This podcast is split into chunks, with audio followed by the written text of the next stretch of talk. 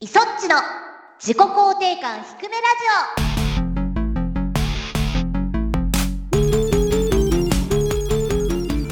オ。皆さんこんにちは。イソッチこと磯村智美です。こんにちは、シモンこと橋本ゆうきです。この番組は自己肯定感が低空飛行な二人が発信する心を育む系ウェブラジオです。よっしゃい、始まりましたね。なんかねなかなか出かけられないじゃないですか今の時期そうですね。我々そんな中はい。リアル脱出ゲームオンラインを やりましたね。ええいそっちつぶやいてましたけど、ね、あのねまさか最後までちゃんとできるとはがっちり楽しみましたね。2時間半ぐらいでうん。解けなかったらやめようって言ってたらちゃんと2時間半で解けましたねスムーズでしたよね、流れ的にはね。確かにそれで2時間半だから、まあまあ、ボリュームもあって楽しめましたね。あれでもひらめかないとずっとひらめかなそうな感じではありましたよね あれでもメンバーが良かったじゃないですか。あー確かに確かに3人でねやったんですよね僕とイソッチとコーダニキと。このね今流れている曲を作曲してくださっているコーダニキが参戦してくれてみんなそれぞれに活躍の場がうんあってね、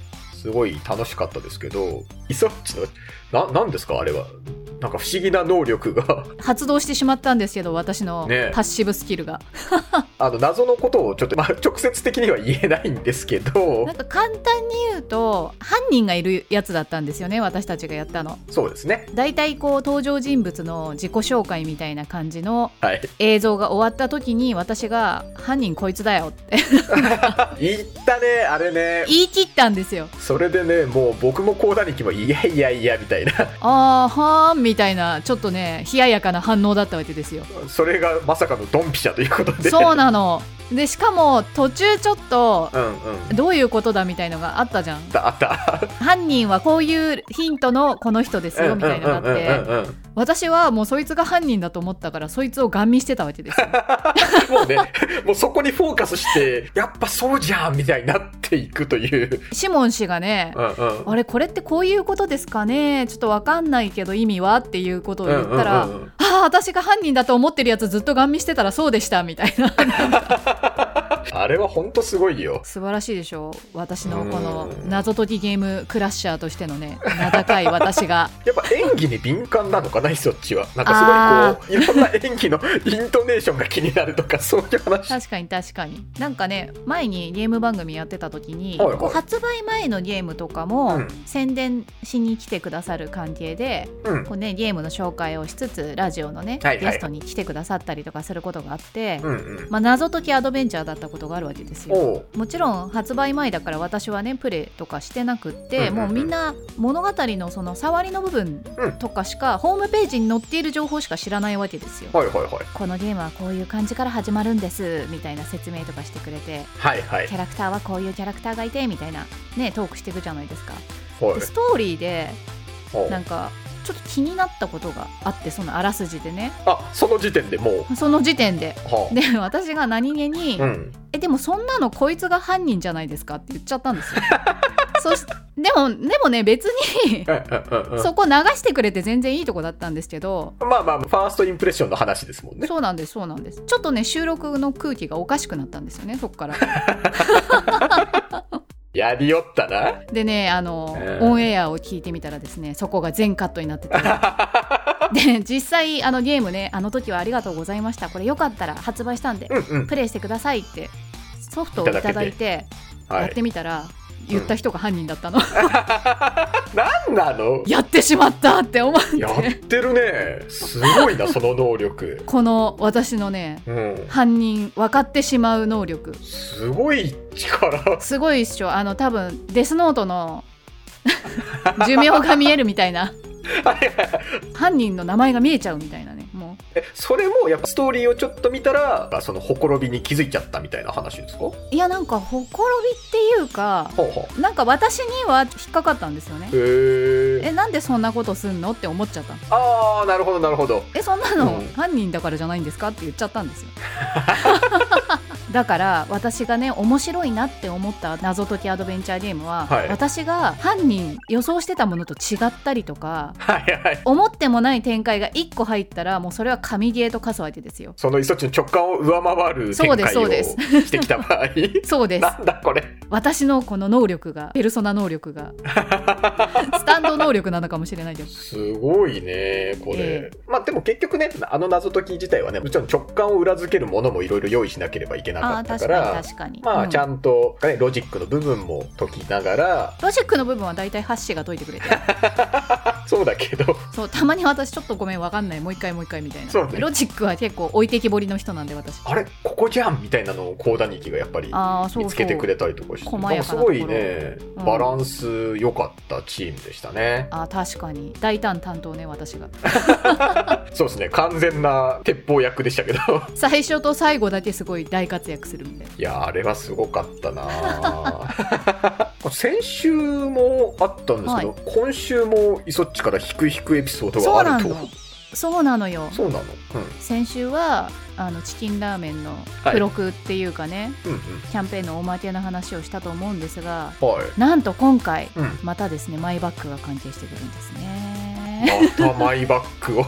憎きマイバッグよ今回、うん磯母と一緒にパン屋さんにはいはい。お買い物に行って、はいパンいっぱい買ったわけですパンいっぱい買った。はい。でその間に今回2人いるから私が買ったパンをうんどんどんこう詰めよう、なるほど。母がこう会計をしたりポイントカードを出したりしてたんですけど、はい。ちょっと店員さんがなんか言ってるのとかも聞けないぐらいちょっとテンパってたんですよ母がポイントカードがないみたいなはいはいはい。見つからないみたいなねわちゃわちゃしててはいはい。で私が「ここにあるパンもう入れちゃっていいの?」ってうん聞いたわけですよ、母にはい。そしたら、うん店員さんがうん「あ大丈夫ですよ」って言ってくれたんですけどなるほど。母に言った言葉を店員さんに言ったと勘違いされてしまって、うん私タメ口になっちゃってるわけですよ店員さんに 店員さんにタメ口で話すような人間に見られてしまったって思ってめっちゃ落ち込んだ落ち込んだんかい。あーみたいなおー、なるほど。そういうところ、イソッチも気になりますか？気になりますねあー、僕も気になるタイプなんですよね。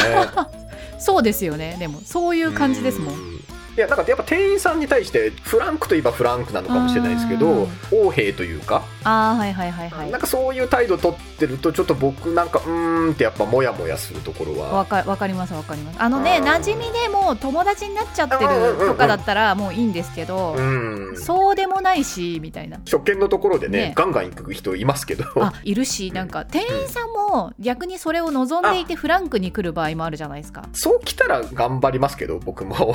いやーでもね私はもうあ。ガンとして私とあなたはお店の店員さん対お客よって ちなみにイソッチって例えばまあご飯を食べたとか、したらごちそうさまとか、うんうん。なんでまあなんか物を買ったらありがとうございますじゃないですけどお礼を言うとかそういうタイプですか？そうかもしんないですね。あーまあじゃあやっぱそうなんですね。僕もやっぱ言わないとちょっとこう、うん。気持ちが悪いじゃないですけど。わかりますわ、わかります。うんうんうん、あとなんかこうちょっとラテアートが可愛かったりとかした時、はいはいはい。さっきのラテアートすごい可愛かったから飲むのちょっとためらっちゃいましたみたいな余計なことを言っちゃったりとかして。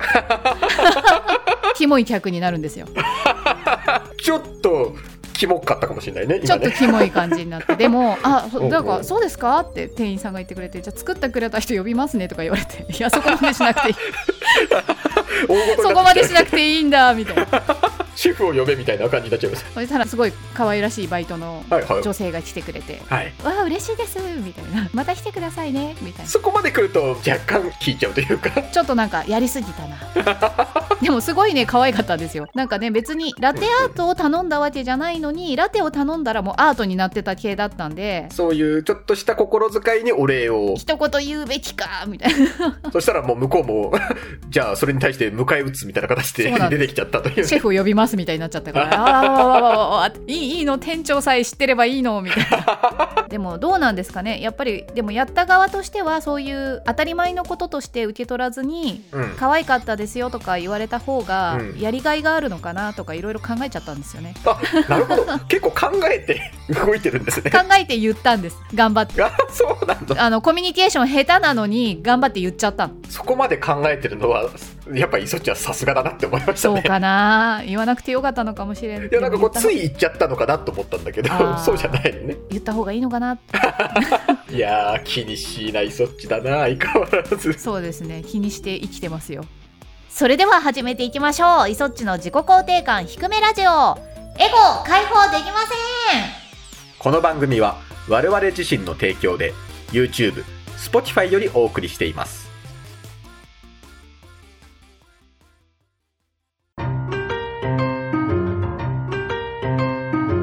ひくらち。改めましてイソッチです。シモンです。ではお便り いきますか。じゃあ普通だからお願いしますはーいえーとひくらじネーム黒アット V 字回復さんからいただきました。ありがとうございます。イソッチさんシモンさんこんにちこはんにちは。第12回にて仕事でやらかしたとメールしたものです。覚えてますよ。すこぶる私事なお願いだったにもかかわらず聞き届けていただきありがとうございました。おかげさまでクスッと笑うことができ少し肩の力が抜けました。ありがてえありがてえ。この紙コンテンツ押すしかないありがとう。あありがとう。ありがとありがとう。ういやもう黒さんはもうねすっかり常連さんですからですね。全然覚えてますし。はいはいはい。なんならちょっとありがてえの口調は映ってしまったのかなみたいな気持ちもありましたけど。ありがてえありがてこれ あれですよね。イソッチがそうそうそう。ミラクル C を起こした。その前に来ていた こうしたらいいよって言われてたのをそのまま答える。人のものを自分のごとき 手柄のように。そこが面白かったってことなんですかね。すごい一体感があります。グルーヴ感が。全てがカチッとはまったようなそういういい感じでしたよね。ねありましたよね。実はですねはい。その時に解決策を図らずも提示してくれた。あの仕事がうまくいった時の方がラッキーって思うって言った答えの方、そう。その方からうん。自己肯定感低めエピソードが来たということでちょっとそっちを見ますよ。おうほうほうほう。ひくらじネームよりやさんからいただきました。ありがとうございます。ありがとうございます。こんにちは。こんにちは。最近自分の失言のせいで10年来の友人と絶縁しました。とても反省して謝りたい気持ちもあるのですがすでに連絡手段もなく後悔と向き合う日々です。たった一言で人を傷つけてしまう自分はどうしようもないと思わずにはいられません。ということで今度はヨリアさんがちょっと低くなってくるというね。まあでもね、うん。ありますよね。人生うまいことばかりじゃないので、うん。低くなることもありますわ、10年来の友人長いですよね。そうですね。連絡手段がなくなっちゃってるのか。難しいかな。でもどうなんだろう。共通のね友達からなんか話がいって若いパターンとかもあるし。ここはね思い切ってうんコンタクトを取りに行った方がいいのかなとかはちょっと思っちゃいますけどね。まあ、せっかくね10年来のお友達って少ないじゃないですか、10年もね、うん。一緒に何かしてきたっていう、うん。向こうもそんなね10年の絆をすぐポイッと捨てるっていうことは考えてないような気がするけどな。何かきっかけがあったらね。また戻りたいなって思ってくれてるんじゃないですかね、でも一言で人を傷つけるってことはあり得る。磯地さんはい。あるんですか？うーんとね後々考えたらそうだったのかなっていうパターンなんですけどうん。初めて一緒にお仕事する方がいてはいはい。帰り道一緒に歩いてたんですよ。はい。そしたらその仕事のうん。やってたビルがもう閉まっちゃってて遅くて、はいはい。出口が分からなくてどこだろうどこだろうって探してたら、うん。なんかスタッフさんがいらっしゃってはいはいはい。なんかそのスタッフさんと一緒に仕事をしてた方はお友達だったっぽいんですよ。ああなるほど。であ今の時間帯はもう表玄関が閉まっちゃってるんで案内しますねみたいな話になってはい。ちょっと3人で歩いて話してたんですけど、うん。なんかその時にロング T シャツをその一緒にうん。仕事をしてた方、女の方なんですけど来てらっしゃ着った。てて、なんかのコラボのロング T シャツだったんですよね、はいはい。スタッフさんは男性でうん。なんか俺も同じの買いましたって言ったわけですよ。はあはあ。で割となんか可愛いキャラクターものでロング T シャツというかもうすでにワンピースみたいな感じのなるほど。T シャツだったんではあ男性ってそういうの着るのもう A ラインみたいな感じなんですよ。いシュッとなってるですあ、ねはい。そうそうそうそう。なんで、うん。え男性がこれを着ることあるんだとちょっとうん意外な感じがして、うんうん。なんか可愛すぎるとかっていうのはないんですかっていう質問をその男性スタッフさんにしたんですね私。なるほど。可愛すぎちゃうなとかそういう風に考えないのっていうことを言ったんです。なるほどなるほど。意味的にはね。うん。ちょっとねあのキャラクター名とかが言えないからちょっと今ふん ふんわりしてるけど。はい。でそしたらご一緒した女性の方がはなんかちょっと怒り出してえ？なんかそんなことないですみたいな感じになっちゃったんですよ。ええで分かんなくってなんでこうなっちゃったのかが分かんなくってその後、はいまあ普通になんか解散したんですけれど出口まで行って、はい。でなんかでも機嫌悪くなっちゃったよなって考えていてうん。もしかしたらあの勧めたのかなこの T シャツ可愛いですよって彼女がとかいろいろ考えたわけですよ。はいはいはい。似合似合うからこれ一緒に買いましょうよとかなったのかなって思ってうん。でもしかしたらパート2もしかしたらパート2で おおプレイバック。男性がこれを切ったりするのって可愛すぎるって思わないんですかっていう言葉ではなくて男性側私はしょっちゃってたんで彼女が言われたと思ったのかなっていう、はいはいはい。大人の人が着るにしてはみたいなそうそうそう。ニュアンスに受け取ったのかなみたいな。受け取っちゃったのかなって思ってあーなんかうまくそれリカバリーできなかったからたまになんかお仕事とかで顔を合わせるぐらいの方なので、はいはい。い今更 うーんまあね改めて。え改めてあの時なんですけどとか言っても忘れてる可能性もあるし、ーうんうん難しいなって思いました。それちょっと難しいですね。ちょっとねあの壁があるんですよねその方と。それもやっぱ一回いやでもそうか一回ノックしたらそれはそれでやぶヘビになる可能性もそうそうなのそうなの。難しいよねっていう。なんかね何回か喋ってたりとかしたらなんとかなるんですけどそれが初日で。はいはいはい。なんかその後たまにお会いしたりとかする感じで、難しいって思って。うんうん難しいですね。でもなんかちょっと私苦手って思われてそう。あれが原因でみたいなのがちょっと心に刺さっている。なんかそういう時ってでもこうた急にこういやうん。ちょっと一回この壁をなんとか壊せないだろうかって思ったりするタイミングとかってありません？タイミングからお会いしなくなっちゃって。ああなるほどね。なんかね難しいんですよね。連絡先とかは一応なんか交換したんですけどうん。急に今 まあ確かにね。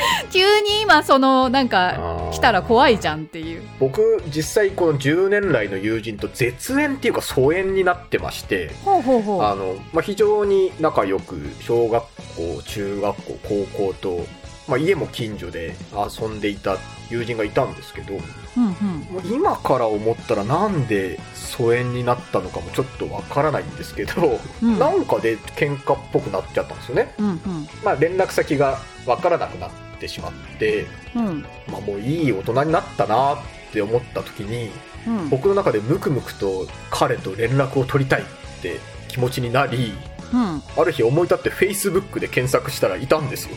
彼がほうん。あ彼やんメッセージと友達申請を送ったんですけど、うんまあ、そこから3年ぐらいレスポンスがない、まあ、あんまり Facebook やってないのかもしれないけど、うんうんうん、そういうこともありますよね。確かに。そそうなんですよ。なんか時間が経ちすぎちゃうとうん。なんかまあ向こうも多分今気づいても3年前に送られてきたメッセージには返信しにくいだろうし、まあそうそうですよね。確かに。今見たよとかって言いづらい。そそれはだいぶ経ったなみたいにまた今度お互いになるから、うん。話は戻ってまあヨリアさんの場合はもしねもう一回戻ろうってちょっとでも思えるなら、うん。早い方が僕はいいかなってやっぱ思っちゃいます確かに。ね。最近って書いてあるからね。うん、今ならリカバリーできるかもしれない。そう、まあ、イソッチもそうだけど僕もやっぱりうん。なんかもうタイミングを逸してしまうとそうそうそう。い言い出しづらいよ。きついよね。なんかそうするとねお互い多分こう探り合いみたいになっちゃうから、そう別になんかその方のことは特にうんうん。私も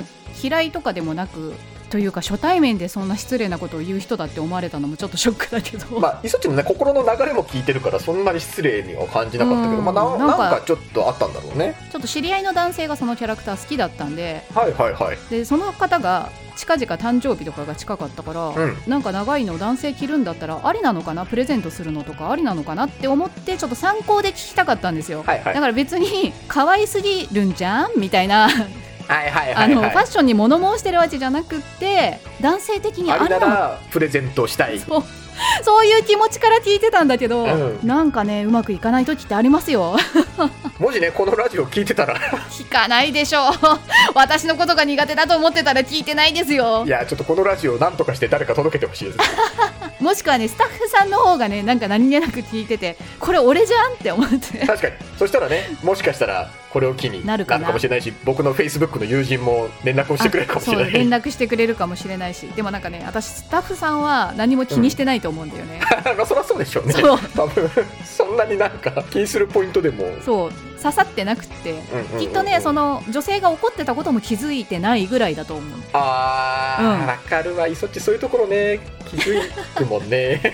多分ここの不穏な空気に気づいてんの俺とイソッチだけだなみたいなことよくあったもんね。えよりやさんはあのもしうん。間に合うようだったら思い切って連絡手段なんか考えてみてね。ぜひ。共通のお友達とかね。うん。でもいなくても縁があったらつながると思うな。そうね。そんな気がする。頑張ってください。はい。たくさんのお便便りありがとうございましたでは今週のコーナーに行きましょうエゴを紐解け。深層心理診断。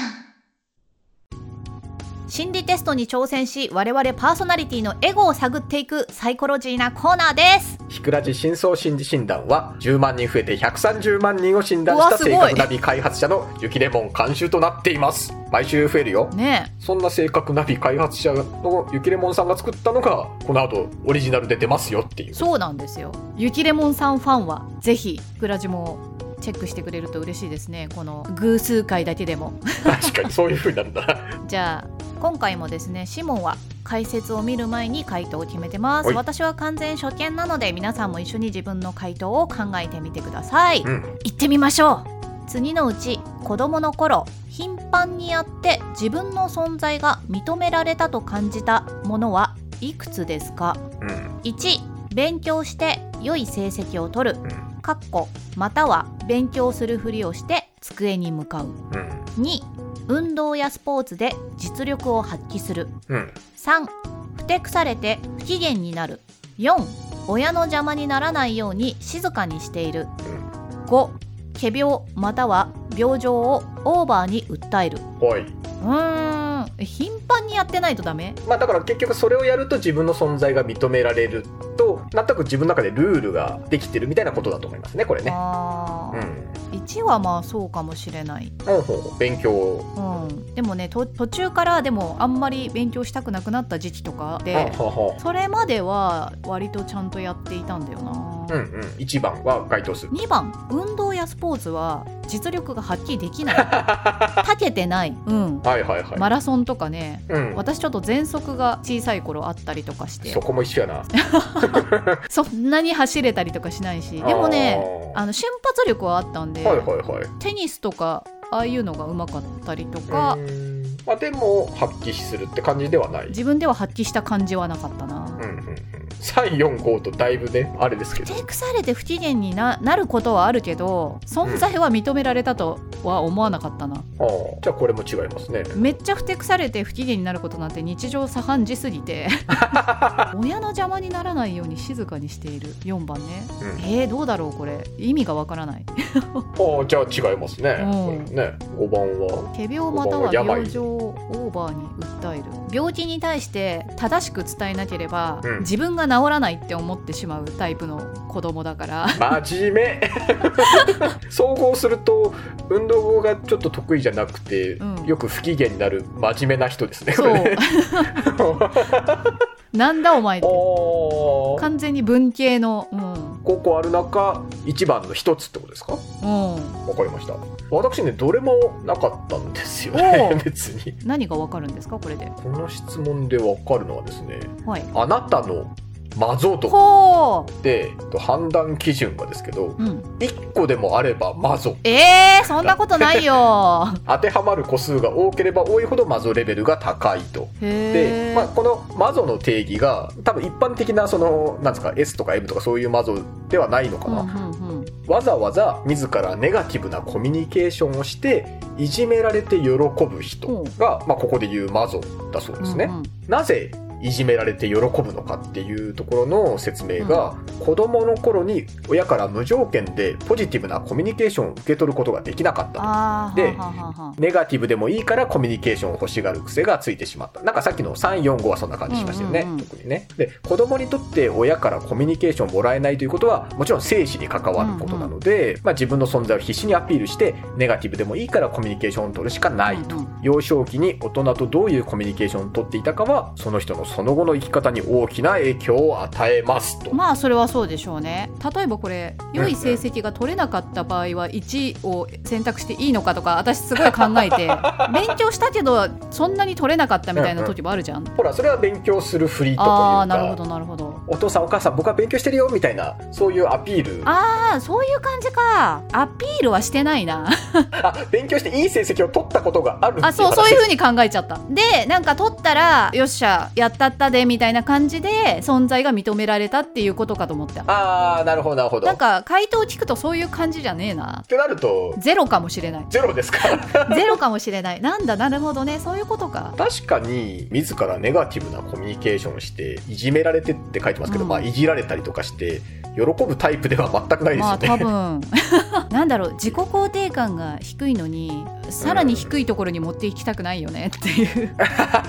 もうほっといてくれ。俺のことはってなっちゃう。はいはいはいはい。これはあれですかね。自己肯定感低い人はもしかしたらゼロ説。説。少ない。あなんか確かにいじられるのが好きですっていう人って明るい人が多いというかなんかいじってくださいいじってくださいみたいな感じの方ってねなんかすごい陰と陽だったら陽みたいな感じが。もしかしてじゃあ今ラジオを聞いている皆さん一つも当てはまってないパターンだ質問を取り違えてる可能性もある。これだって思ってやっても私みたいにあ違ったってなるかも。まあまあでもね解説まで聞いて、うん。そこの補正はしていただいても全然。なんかね病状をオーバーに訴えるもね学校を休みたいからっていう理由があって オーバーに訴えるみたいなね。最初のねそのやっぱうん頻繁にやって自分の存在を認めてもらうためにやってたこと。最初のねことを忘れちゃうんですよこれ。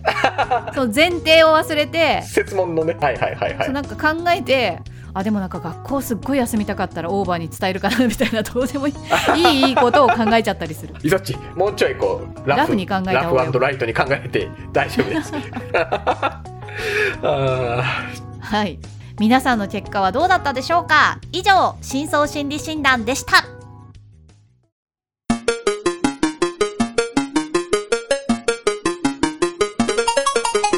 ひくらじ。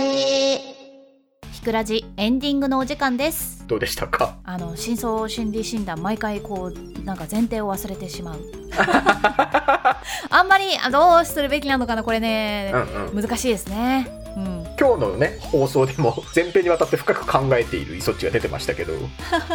考えすぎなのかな？もうちょっとなんかこうポンって答えてもいいのかもしれませんね。うん。考えすぎなのかな？まあそれはちょっとあるかもしれん、うん、ひくらじでは皆さんのお便りを募集しています番組の公式暫定サイト URL が番組概要欄に書いてありますのでそちらからお気軽にお願いします。募集しているテーマは質問感想日常など自由にお送りください。ふつおたエピソードを送るときっと我々が何か回答する自己肯定感低めエピソード。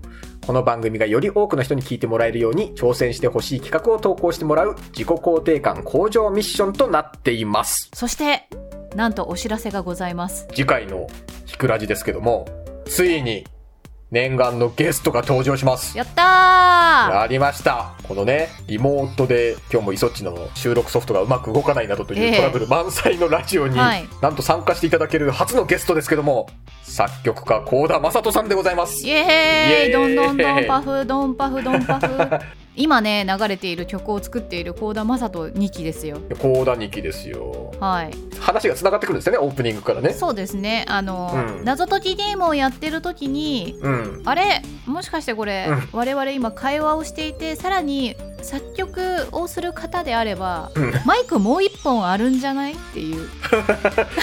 とね収録環境ちゃんとしてるんじゃない？みたいな。